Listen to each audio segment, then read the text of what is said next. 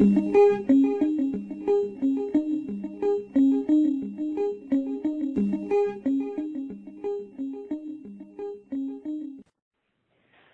to this edition of the Journal of Parenteral and Enteral Nutrition podcast. My name is Dr. Kelly Tappenden. I'm editor-in-chief of the Journal of Parenteral and Enteral Nutrition and Kraft Foods Human Nutrition Endowed Professor at the University of Illinois at Urbana-Champaign. I'm very pleased to be here today with my guest, Dr. Gordon Jensen, who is professor and head of the Department of Nutritional Sciences at Pennsylvania State University. Dr. Jensen, thank you for speaking with us today about a series of reports published in the November 2013 issue of JPEN that review the proceedings from a malnutrition forum which convened June 24th and 25th, 2012 in Columbus, Ohio. By way of background, my understanding is that the forum sought to look at the current climate of healthcare reform and articulate the impact of malnutrition within this environment, really assist healthcare professionals in the optimal identification and care of malnourished patients, and then look at what best practices within the context of malnutrition um, should be so that they could be adopted in institutions. So with these goals in mind, we have a series of four papers by prominent authors within this area. And what I'm wondering is, by way of background, how were these work groups chosen and what process was used for developing the associated content and recommendations that have now been published? Well, the uh, participating faculty were really selected from uh, nutrition and healthcare experts across uh, North America. So they were folks known to bring experience, expertise, and knowledge in this arena. Represented a very, you know, a broad cross section of disciplines from, you know, healthcare economics folks to dietitians to nurses to physicians and, and so forth. And the end result of bringing this broad group of interdisciplinary experts together, the topics, the themes of the forum were uh, developed in a series of planning meetings and conference calls prior to the forum. You know, as you've alluded to already, the, the goals and objectives of the forum were certainly quite lofty for a essentially a, a one-day conference. But I think that the the end result would really be a snapshot, if you will, of it gives a fair and representative picture of where things were at that point in time last year in regard to malnutrition, whether it's the you know, changes in healthcare and associated economics, current thoughts about diagnosis of, of malnutrition and its screening and assessment, and then further developing the theme to include malnutrition in acute care and also post-acute care settings. So you know, I, I wouldn't pretend for a moment that it, you know, in, encompasses uh, all aspects of the uh, themes that were developed, but I think I think it does provide a pretty current snapshot of just where we are with malnutrition in North America. In the first paper, Dr. Rosen and colleagues argue that hospital-acquired conditions and premature hospital readmission are associated with malnutrition and that these are missed opportunities for nutrition intervention. In your opinion, what do we as a discipline need to do to realize those reduced costs and improve outcomes that sound nutrition could provide? Where are we missing this opportunity? Well, there there are certainly a, a host of opportunities for us to think about, and of course, you know, there are a number of issues to take into account when you when you consider this. You know, and they include one that you know malnutrition is but one covariate that impacts upon many of the healthcare outcomes that are of great interest to us. And so, you know, we need to be cognizant of that. That we're really talking about multivariate outcomes, and malnutrition is certainly a key player here you know, this does ultimately also highlight the key priority for interdisciplinary intervention since malnutrition is one critical piece of a larger pie here. The other issue, of course, is, is that in acute care settings, we have relatively short durations of stay uh, in which to make a difference. And what that does is highlight the priority to intervene prior to hospitalization.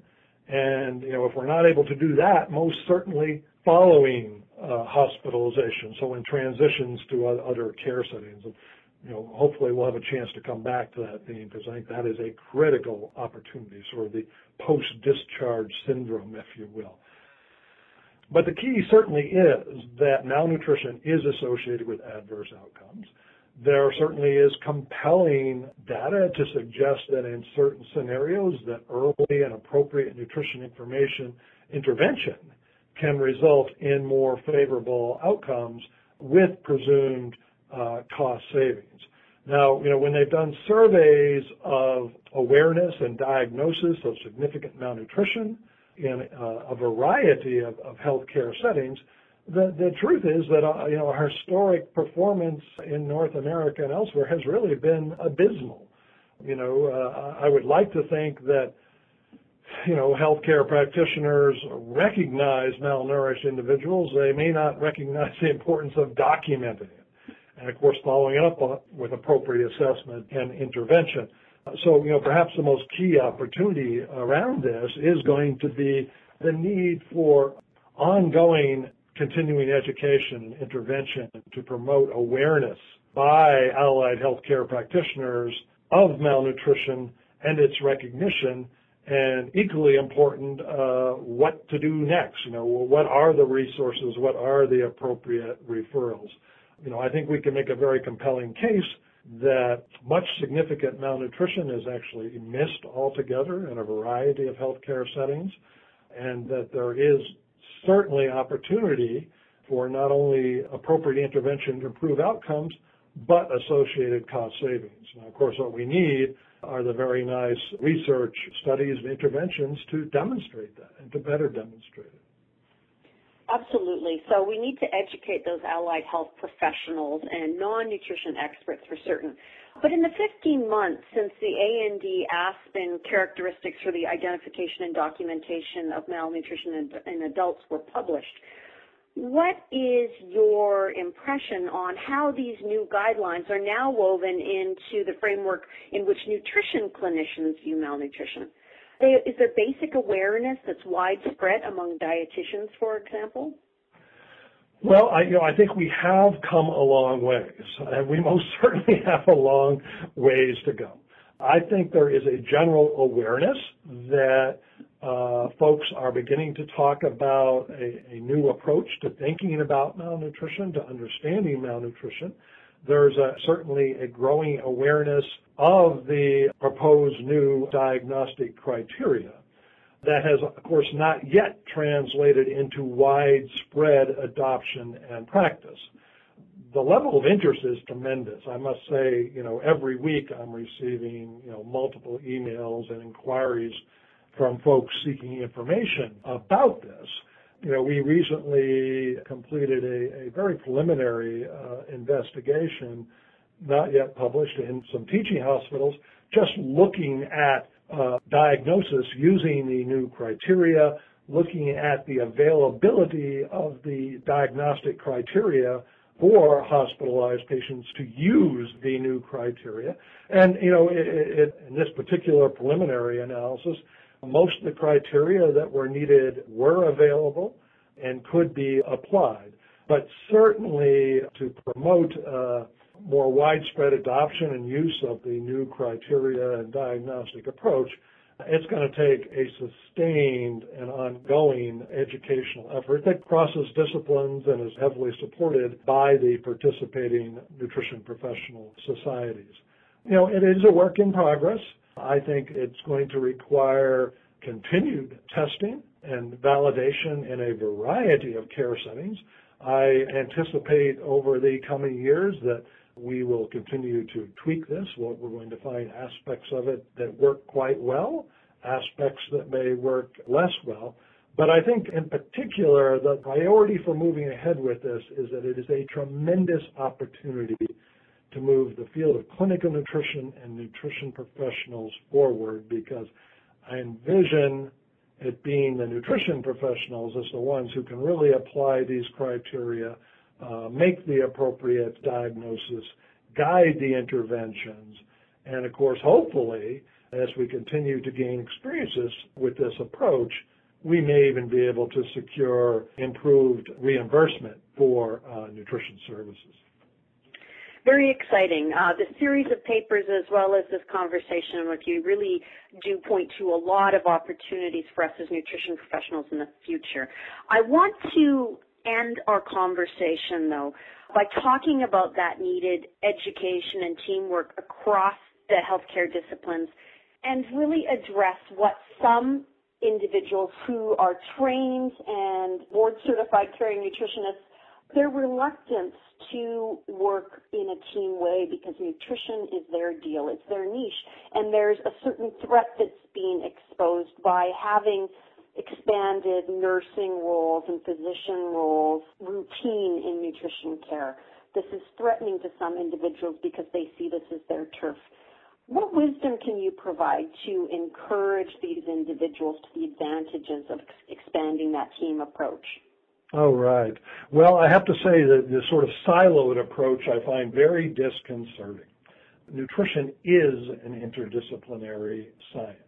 As I alluded to previously, the outcomes we're interested, you know, whether it's length of hospital stay, wound healing, hospital readmission, these are multivariable outcomes of which nutrition is a very significant player, but far from the only player impacting upon those outcomes. And so a simple example would be, you know, we have a very depressed older woman living in her home in the community setting who's suffered significant weight loss. Well, you know, dropping off protein energy supplements at the front door has zero opportunity to have a favorable outcome unless you also have mental health, social service, appropriate nursing support, appropriate medical support. It is very much a team ballgame. And I would really point, you know, let alone the hospital setting or even the chronic care setting. I think one of the most tremendous opportunities before us is post-acute care discharge what some have called the you know post-hospital syndrome, if you will. This is an incredibly vulnerable period of time, places individuals at very high risk for early readmission, and certainly malnutrition, compromised intake subsequently can be key factors in premature readmission. And there's going to be great interest in cost-effective and appropriate interdisciplinary care of individuals post-hospital discharge. And let alone, you know, worrying about protecting our nutrition silos, I actually strongly advocate that we expand our nutrition silos. I look for nutrition professionals to learn additional exciting skills to support their activities. And, you know, a, a good example there would in fact be physical assessment, physical exam and diagnosis skills for dietitians.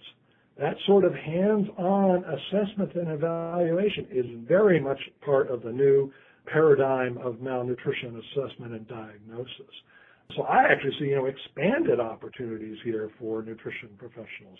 And it really is going to be about sharing our expertise and resources with the other disciplines to promote the best outcomes possible for our patients. So you know, I think it's a very exciting time. There are great opportunities before us. It's a time of change and healthcare. It's, it's certainly anxiety provoking, but you know, we we are the nutrition professionals. We have special expertise and resources, and this is an opportunity for nutrition professionals to really, perhaps the first time, really become part of the interdisciplinary healthcare team.